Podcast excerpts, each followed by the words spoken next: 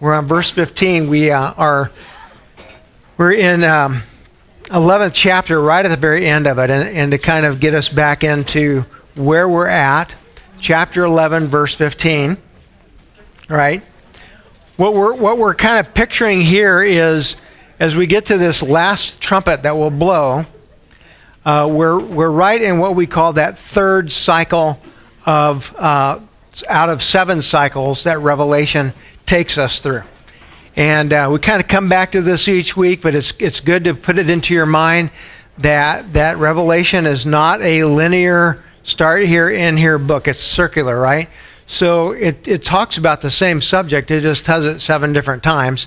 And, and what you're doing is each time you're circling around that subject and you're getting a little bit more information, you're seeing that God in the last days is releasing a little bit more, a little bit more, a little bit more authority to uh, our enemy and to the enemy of the world. And uh, the purpose for that, of course, is to, is to bring people back uh, to himself. So when you get to the seventh trumpet, you're at the very end of that third cycle, and it starts off with the words, the seventh angel blew his trumpet, and there were loud voices that were saying, The kingdom of this world has become the kingdom of our, our Lord and his Christ. And last week, you know, the question that I was asking you was, uh, when you read those words, the kingdom, the kingdom has become, has become the Lord's and His Christ. And in your mind, there should be a little voice that goes off, and you ask a question, right? And the question that you're asking is, well, hasn't it always been His? The kingdom of this world has become, right, the Lord's and His Christ. Well, what do you mean it's become it? It's it's always been His. Well, on one hand, that's true that uh, today the the world, everything in it, belongs entirely to God right? Um, I always think about this in, in Colossians, where you have uh, what I call the, the third creation story, right? First creation story, Genesis 1. Second creation story, Genesis 2. Third creation story, Colossians 1. And uh, while Genesis really talks to us about how, how God goes about creating, and in particularly man and woman, uh, a, a beautiful picture. Colossians puts Jesus at the center of things. And we know when we read Jesus, when we read Genesis, that all three parties, all three persons of the Trinity are involved in the creation of the world, right? But what Colossians does, it turns the spotlight on Jesus Christ and says that Jesus Christ created the world and all that is in it, you and me, for himself. And so when we, we get to the end of the book, and we have this picture of Jesus like the groom coming for his bride. There's that marriage that takes place between between us and Jesus, a very intimate intimate picture. So again, the kingdom of this world has become the Lord's in His Christ. Well, hasn't it always been that? Y- yes, yes, and yet no, right? No, in the sense that that after creation and after the fall, God puts this curse upon His own creation. The purpose of the curse is what? What's the purpose of the curse? Yeah, to bring us back to Him. Okay? So last week we were looking at, at one of my favorite sections of Scripture that goes hand in hand with this Romans chapter 8. And um, in Romans, just kind of listen to these words. This is the creation, the creation, that means even the earth, even the inanimate earth, waits with eager longing for the revealing of the sons of God. In other words, the, the, the world itself, uh, the trees, the grass, the, the, the, the bugs, all of it, all of creation, longing for the revealing of the sons of God. And here, here's why. For the creation was subjected to futility not willingly. You know, Adam, Adam, and Eve didn't willingly say, yes, place this curse upon us. They, they would say, what? Don't, don't put that curse upon us. God says, no but because of him who subjected it in the hope, I think these words are important. They're out of Romans 8. In the hope that the creation itself would be set free from its bondage and obtain the freedom of the glory of God. So, why, why am I doing this to you, earth? Why am I doing this to you, men? To set you free from it, right? To break your, your stubborn spirits. For we know that the whole creation has been groaning. I heard a lot of that yesterday in Nebraska. a lot of groaning yesterday in Nebraska, right? Oh my goodness. The whole creation has been groaning as if in the pains of childbirth. You know, you ever think about that? That uh, a, a, hurricane? You know, I mean, do you, some, some of you guys remember, you remember what they told you in that class? You know, when your wife is getting ready, you're getting ready, you're going to have a baby, and they get you in that class, and they teach you those nice little things, you know. Does that work? No. they taught me just one thing, and I forgot it actually. They said, now, a woman is very strong, and you're going to find that out when she gives birth because, um, I mean, if you give her your hand, she'll, she'll grab it, and hard. And I'm like, oh, okay. And it says, if you have a ring on it, you might want to take it off because it, it can be like it could indent your hand. I, I didn't take mine off. I'm like, oh! we were both groaning. I'm telling you right now. But do you ever think about that? That like a hurricane or a tornado is the earth groaning? And, and, and nobody thinks about this. We're like, oh, it's a horrible thing. Well, it is a horrible thing. I mean, we see a tornado, we, we run, right? Get, get, get to the basement. Uh, but it's actually, if you, if you stop for just a minute and think about it, I look at that tornado and I go, that's the earth groaning. That's crying out, fix me. I'm broken, right? And there is no fixing it. No, no man can fix it. Only, only God can deliver us. And so when, when we're reading the Revelation here and this trumpet blows, what we're pointing to is that, that point now in time, if we measure time, where God is going to say, Yes, I will fix it. It's now we're, we're taking us intentionally to Judgment Day. This is when we're able to say uh, here in verse number 15 that the kingdom of the world has become our Lord's and his Christ's. Now, another question I like to ask people is why does it say it that way? Has become our Lord's and his Christ's. Two different words, right? Our Lord's and his Christ. Okay? Why do we why do we separate those two? Okay? Typically we use the word Lord, we would use it to refer to who? To, to Jesus, right? I mean typically we say, Oh Lord, you're my you're my Lord, right? Um, if you've ever been around the, the Christian science, science community, uh, Christian science is a, a, religion that grew out of the metaphysical studies of a gal named Mary Baker Eddy. and what Mary Baker Eddy did in her in her uh, book Science and Health of the Key to the Scriptures is she actually took these two two terms, Lord and Christ, Jesus and Christ, and tore them apart. And so, if you're ever in a Christian Science church, you'll you'll sit down and you'll notice that they have a quotation from Jesus on one side of the building and a quotation from Christ on the other side of the building, and you're you're like, what what what's that? They're, they seem like they're two different things. Well, she would say they are. Mary Baker Eddy in Christian Science says Jesus was just a person, like we're people, right? Christ, she referred to as the principles that Jesus taught when he was alive.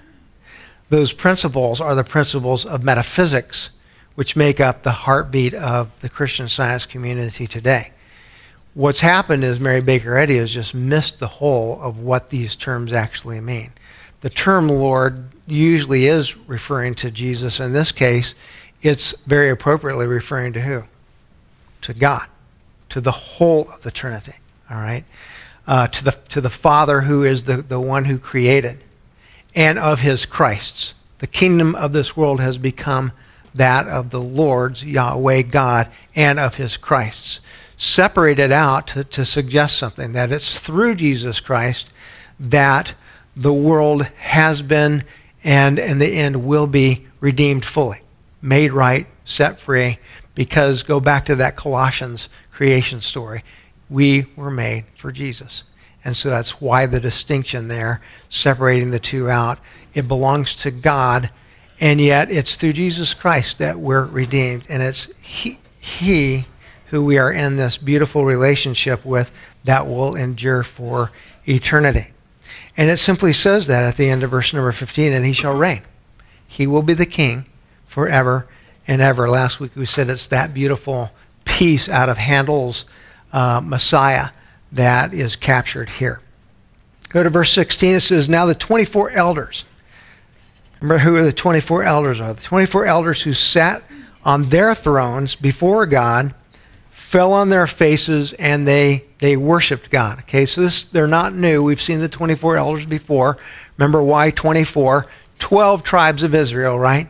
12 tribes of Israel. So really they represent the whole of those in the Old Testament who have gone on before us. All right?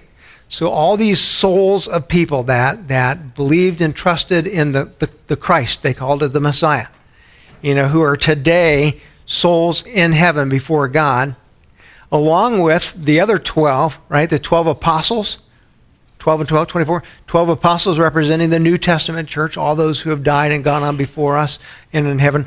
All of those souls, right, uh, in heaven are, are doing what?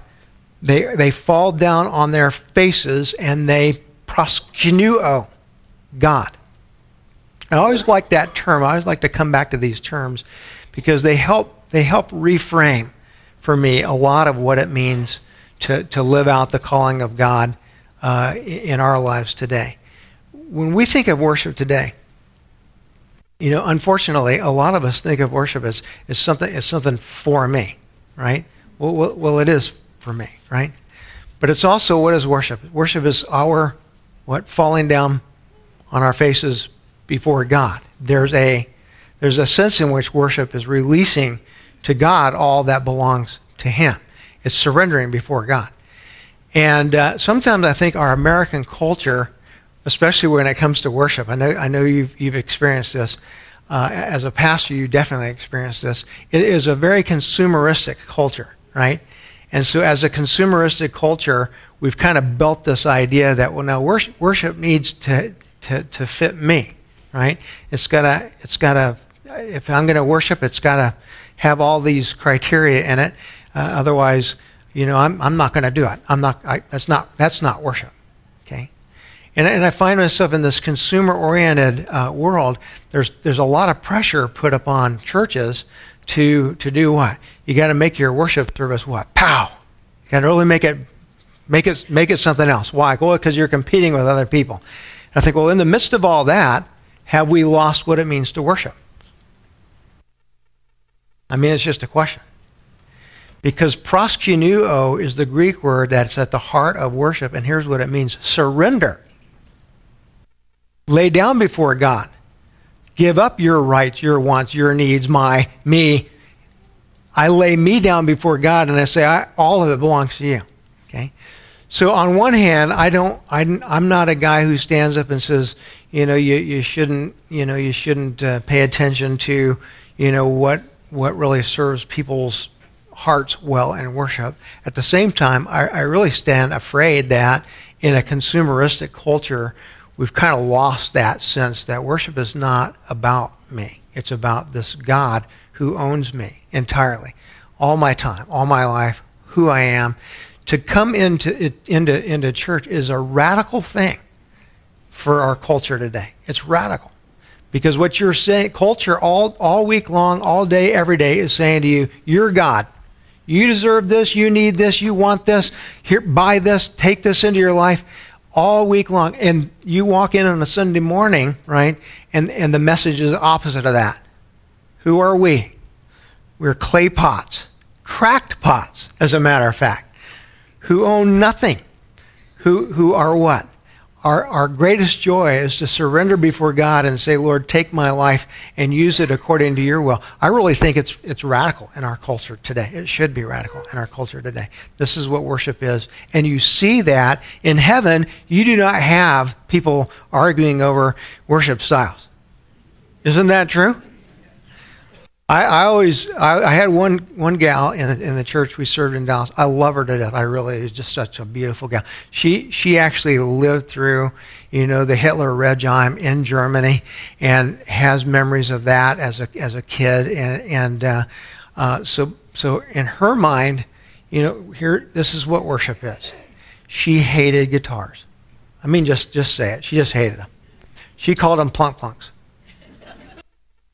So one one uh, evening, I think it was an Advent service. We we decided we are going to have, you know, we're going to have just some nice kind of acoustical music. So what, she walks in, she goes, "Is there plunk plunk?"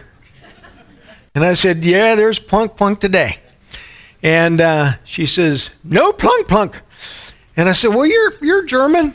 I said, You know Silent Night. You know that was, that was played on, on the guitar, right? That was written and played on the guitar. Silent Night. You like Silent Night, don't you? She goes, It's because of the mouse.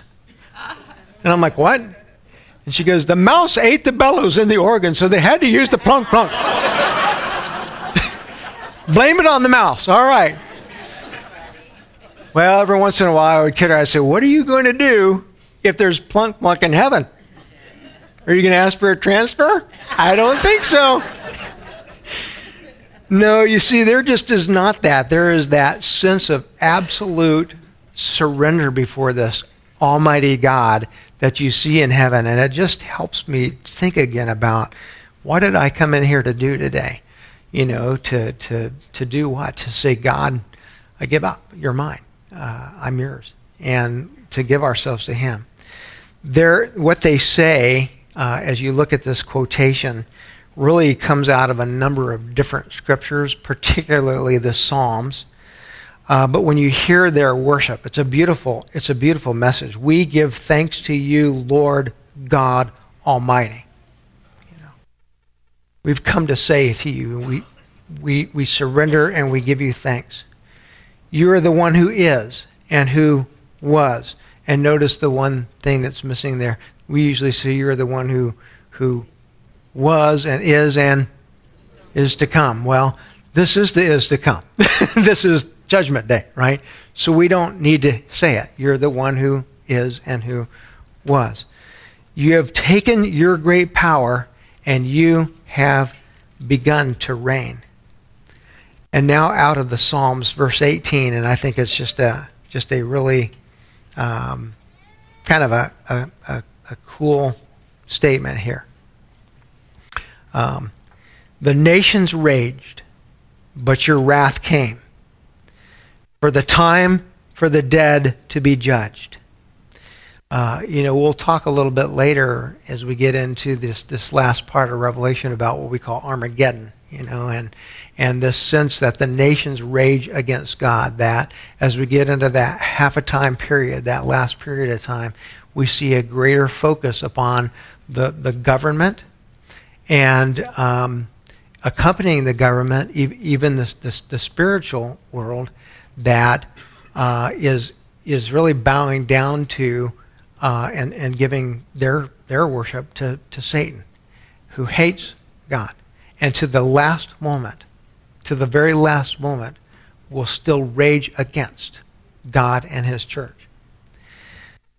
For rewarding your servants, the prophets and saints, for rewarding your servants, the prophets and saints for those who fear your name, both small and great, and for dis- and I love this language uh, for destroying the destroyers of the earth.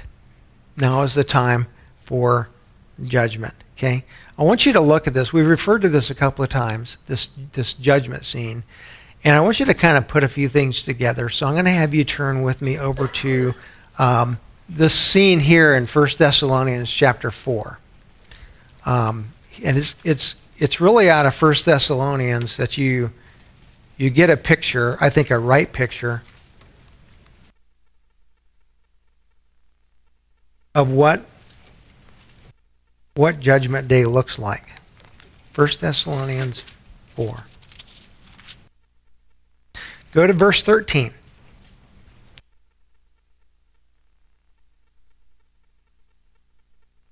You know, when Paul was writing this letter to the to the Christians living in Thessalonica, remember with me that that that since the very beginning, since Jesus, since the promise of Jesus was made, I, I, will give you the promise of the seed. The seed will come and crush the head of the serpent. Since, since that day, Adam and Eve lived with the expectation that they would see Judgment Day.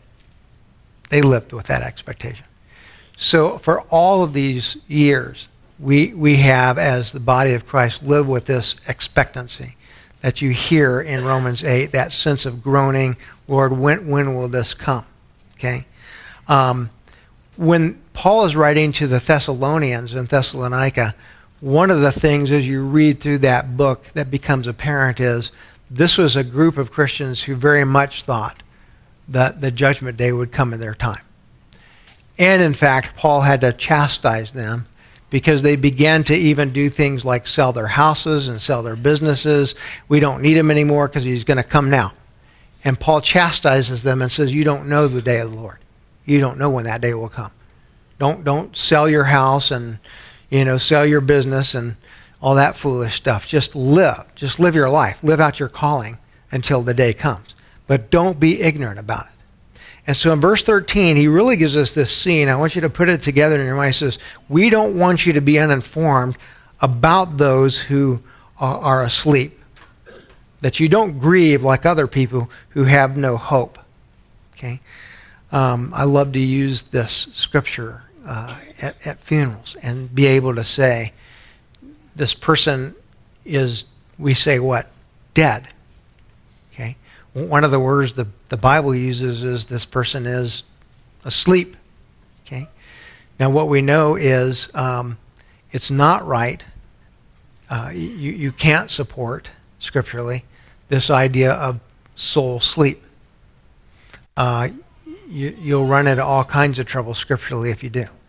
But there are churches that try to do it. There are churches that say, well, when you die, what happens is your soul goes into this state of sleep and you, you just wake up on Judgment Day and, and then you're with God for eternity. That's not supported. All of Revelation has shown us, in fact, this chapter shows us, that the souls of those who've gone on before us are not asleep, they're worshiping. Now, I do know that there's some Lutheran churches where people are asleep in, in worship, but, um, but not this one, all right? so, what he's, what the, but the idea of sleep, I think, is significant. And again, I'm, I'm not going to claim to be like the, the world scholar on this because I'm not. But I, I've come over my years in life to believe that there's a sense in which you know, we use this word, he, he died or she died. I, I don't really like that language. I think it's misleading. You know, I, I like to say this person's body stopped working. You know, because that's what will happen is your body just stops working. Your heart stops beating and your brain stops thinking and you're clinically ready to be put somewhere else, right? Okay, but did the, did you just are you done? Are you dead? No. Who am I? At, at, the heart of Luke is a soul, right? Does that soul ever die? No. There's no moment of cessation. There's no moment where okay, your soul stops here and then it, it comes back to life here. No, it's it's continuous. All right. So, what happens to our souls is is our souls go to what we call heaven which is, in my mind, an inter- intermediate place. It's the presence of God. It's a place where we, we do, as these elders are doing, worship God, sur- surrender to Him, because you're, you're fully in His presence. Uh, now, the reason I like the word sleep, don't be ignorant about those who sleep, is I've come to believe that our experience of time in what we call heaven will be much like sleep. You know, when, when you finally do get in your bed and fall asleep, uh, you you know your your mind becomes unconscious, and maybe you dream a little bit, but then you wake up and there it is. You're in the day, and I, I really have come to believe that that's one of the reasons this term is used throughout the New Testament to describe death, is that we go into this place where we're in the presence of God, but much like sleep, it is bam, like that. So I don't, I don't picture heaven, our existence in heaven, as, as, as being experienced in terms of a long period of, of time. Even though we would say, well, what about my great, great, great, great, great granddad? They've been in heaven for a long, long time. I would say that's, that's the way you experience time here as an earthbound person. In eternity, what is it? Like that. And so I like that term. And what Paul is saying is don't, don't be ignorant about those who, who sleep.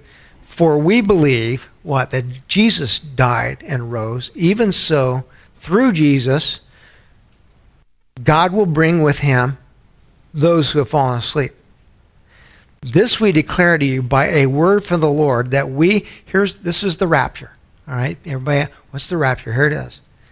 we who are alive and who are left until the coming of the Lord will not precede those who have fallen asleep. This is interesting. For the Lord himself will descend from heaven, and with the cry of a command, and with the voice of an archangel, and the sound of a trumpet. It's interesting that we are studying the trumpet sounds. We're now at the seventh trumpet. With the sound of that trumpet. The dead in Christ will rise first. The resurrection takes place. Okay? And uh, so if you're picturing this resurrection day, the most happening place on earth are cemeteries, right? Because the bodies are coming up. This, by the way, was a huge stumbling block uh, for the early apostles. The, the Roman Greco mind was a very logical mind. And so the Romans stumbled over the resur- idea of a resurrection uh, simply for the, the logical fact that it, it made no sense to them. How, how can this person who was eaten by a lion and excreted, excuse me, and uh, the rain came and was dispersed and becomes part of just the organic earth, how in the world is God going to resurrect that body? Right? How is that going to happen? And so if you go back and you study preaching and you get into that second, third century time, you actually see preachers who are trying to make sense of this thing. They'll go, well, God numbers every cell, you know, and then he knows how to put it back together. No. How did you come to be? God spoke a word, right? And what happened?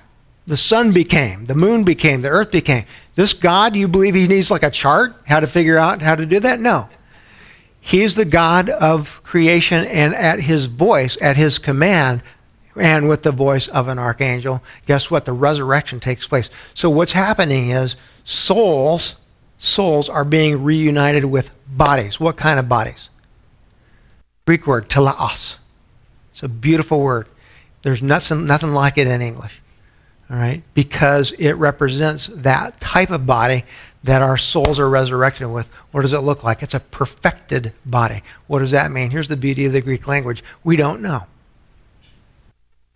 In other words, God simply says it this way it's perfected. So we would say, the way I say it today to my buddy that's in a wheelchair, you know, and driving around, I tell him, you, you won't need a wheelchair. Body is perfected. Closest thing that we've seen like it is the description of Jesus' body post resurrection, right? He can eat fish and he can walk through a wall, right? It's a perfected body. And so this resurrection takes place with this shout and it says the dead in Christ rise first. Now here's what here's what the rapture is. The, those who, who are resurrected, who've died in, before us, are the first to actually rise up into the air. Okay?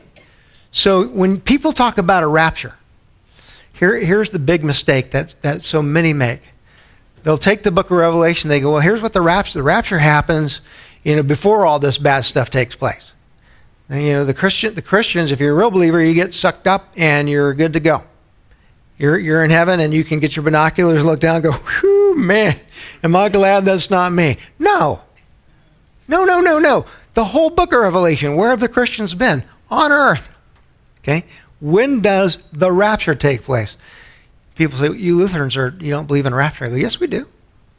What, is, what does rapture mean? To be caught up into the air.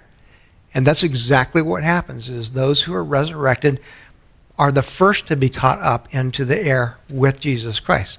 Now notice the second thing that it says. It says, verse 17, then we who are alive, who are left, will be caught up together with them in the clouds to meet the Lord in the air. All right, so we actually are raptured. You're taken off the face of planet Earth if you happen to be alive in that day, which I hope that you're you don't have to go through that. But if you if you are, there we are. We're caught up in the air.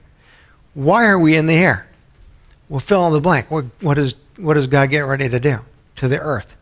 Destroy it entirely and remake it entirely. And so you actually all of this happens like that, right? But you actually are caught up into the air the world is destroyed, the world is remade, and then you come back down onto the new earth with Jesus Christ. And the way Paul describes it as, so we will be with the Lord forever. So encourage each other with these words. I do like to encourage Christians with these words to remind to remind our little kids your whole life, your whole life is a breath. And this is what happens in your life right now. The world's going to tell you. Everybody's going to tell you. Your teachers are going to tell you. Your, the university is going to tell you. The workplace is going to tell you that this, this is it. Make it count. Right? Um, your best life now. I'm like, no, no, no, no. Your best life is not now. And so you got to go for all you can go for, right? And, and what the Bible teaches us is the opposite of that. It says, no, no, no, no, no. Our lives today are breath. Then life begins.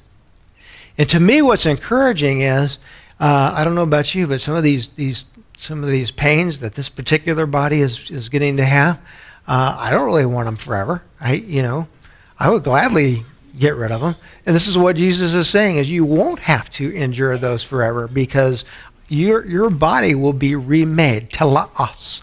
It will be made perfect, and you will be on an earth with God forever. Encourage each other It's not just a pep talk. It's not just hey, be encouraged. It's literally, this is how I gain my courage to live my life today. How do I gain my courage to stand in the face of a world that comes against me? How do I gain my courage to stand up even if it costs me my life? Because I know that this isn't it. That life is to begin again. And it's to begin for eternity. And so no wonder Luther in his day is able to write hymns that say, wait, take, take my life if you must. Take it all. Let it all be gone. But this, this you cannot take. This faith that I have, this trust that I have in Jesus Christ. Teach our kids to live that way. I'm telling you, you, you live that way, you're bold in Jesus Christ. And you have a real sense that all this stuff the world is telling me is so important. It really isn't. It is not. But what is important is the way that I live my life uh, as, as a servant of Jesus Christ. That is important. And so what you have now is this scene in the Revelation that's taking us to that moment of the judgment that's taking place. It is it is as we are caught up into the air with Jesus Christ that this separation of those who believe and those who do not believe takes place, the judgment day. Flip back over to Revelation.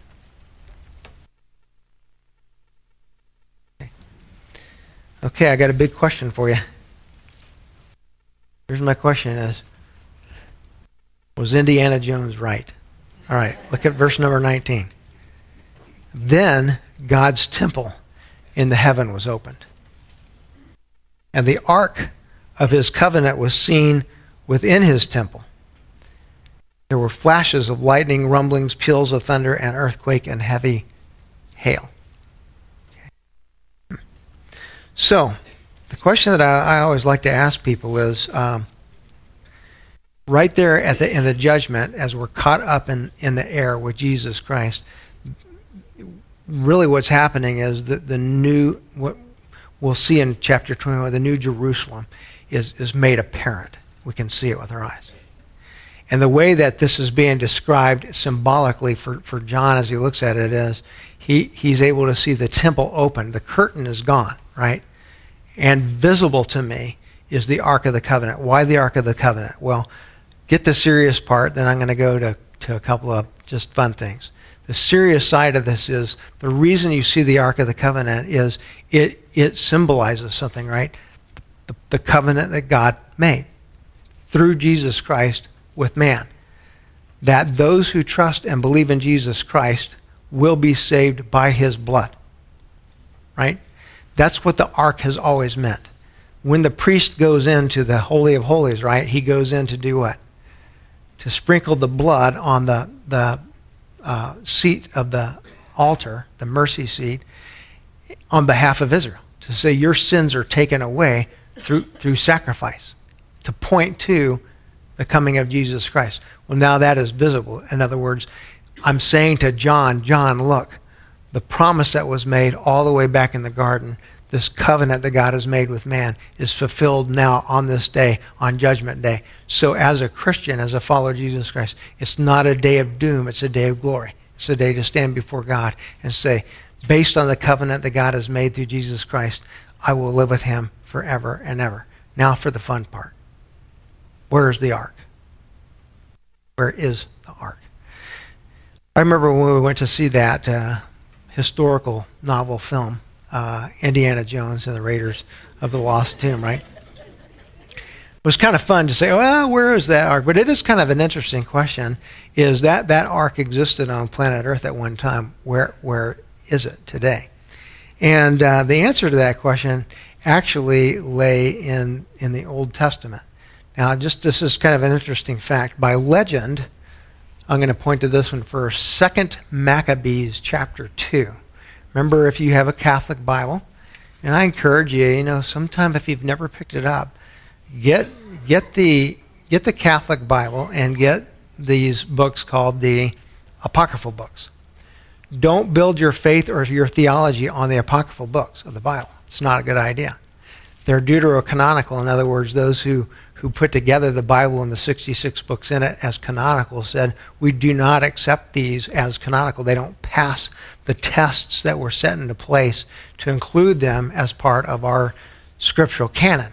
At the same time, Luther said it's a really good idea to have the second canon and to be able to look at it. It provides you with historical details that you miss if you don't have it.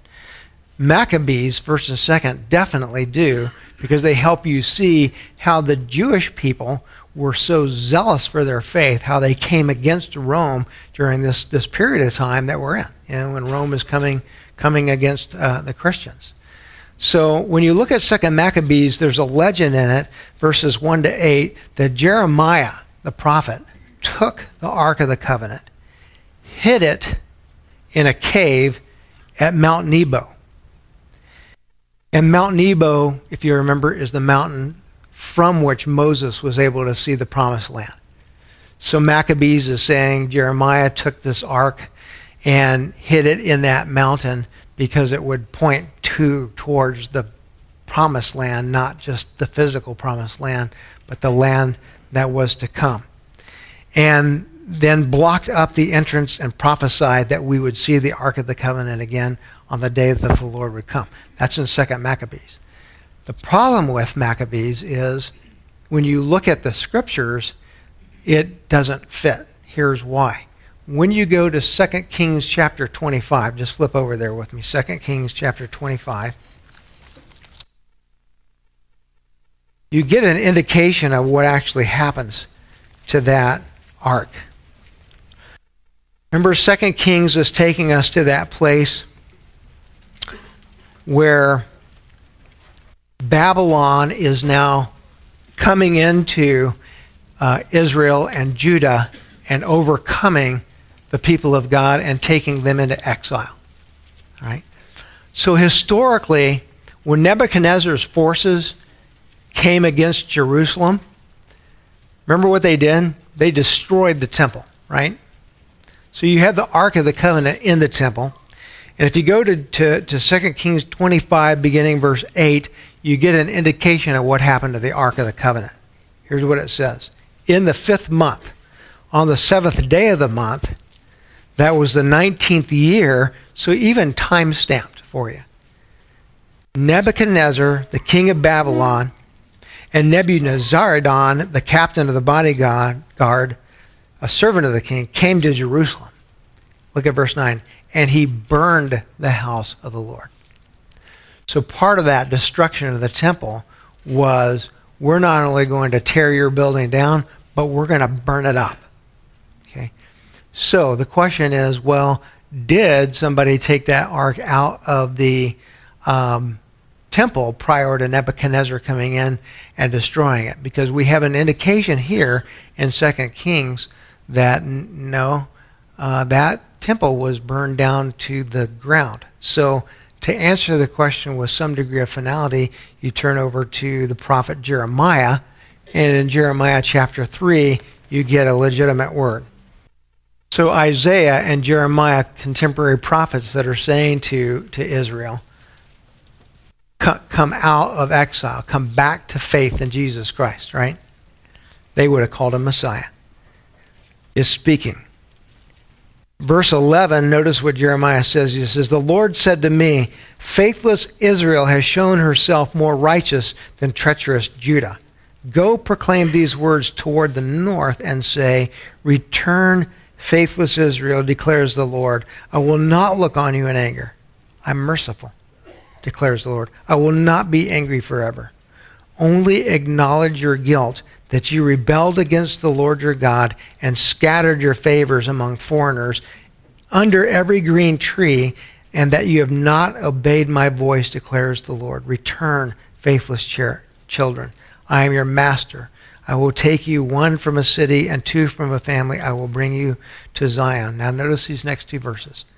And I will give you shepherds after my own heart who will feed you with knowledge and understanding. And when you have multiplied and increased in the land in those days, declares the Lord, they shall no more say, The ark of the covenant of the Lord. It shall not come to mind, or be remembered, or missed. It shall not be made again. All right? So, what, what's happening is in Revelation, you see the ark. It's in heaven, right? It's a symbol, just a symbol, of the covenant that God made with man through Jesus Christ. The actual ark, we believe, was destroyed by Nebuchadnezzar when he came in and destroyed the temple and burned it up. And the people coming out of exile, remember, they would ultimately rebuild that temple.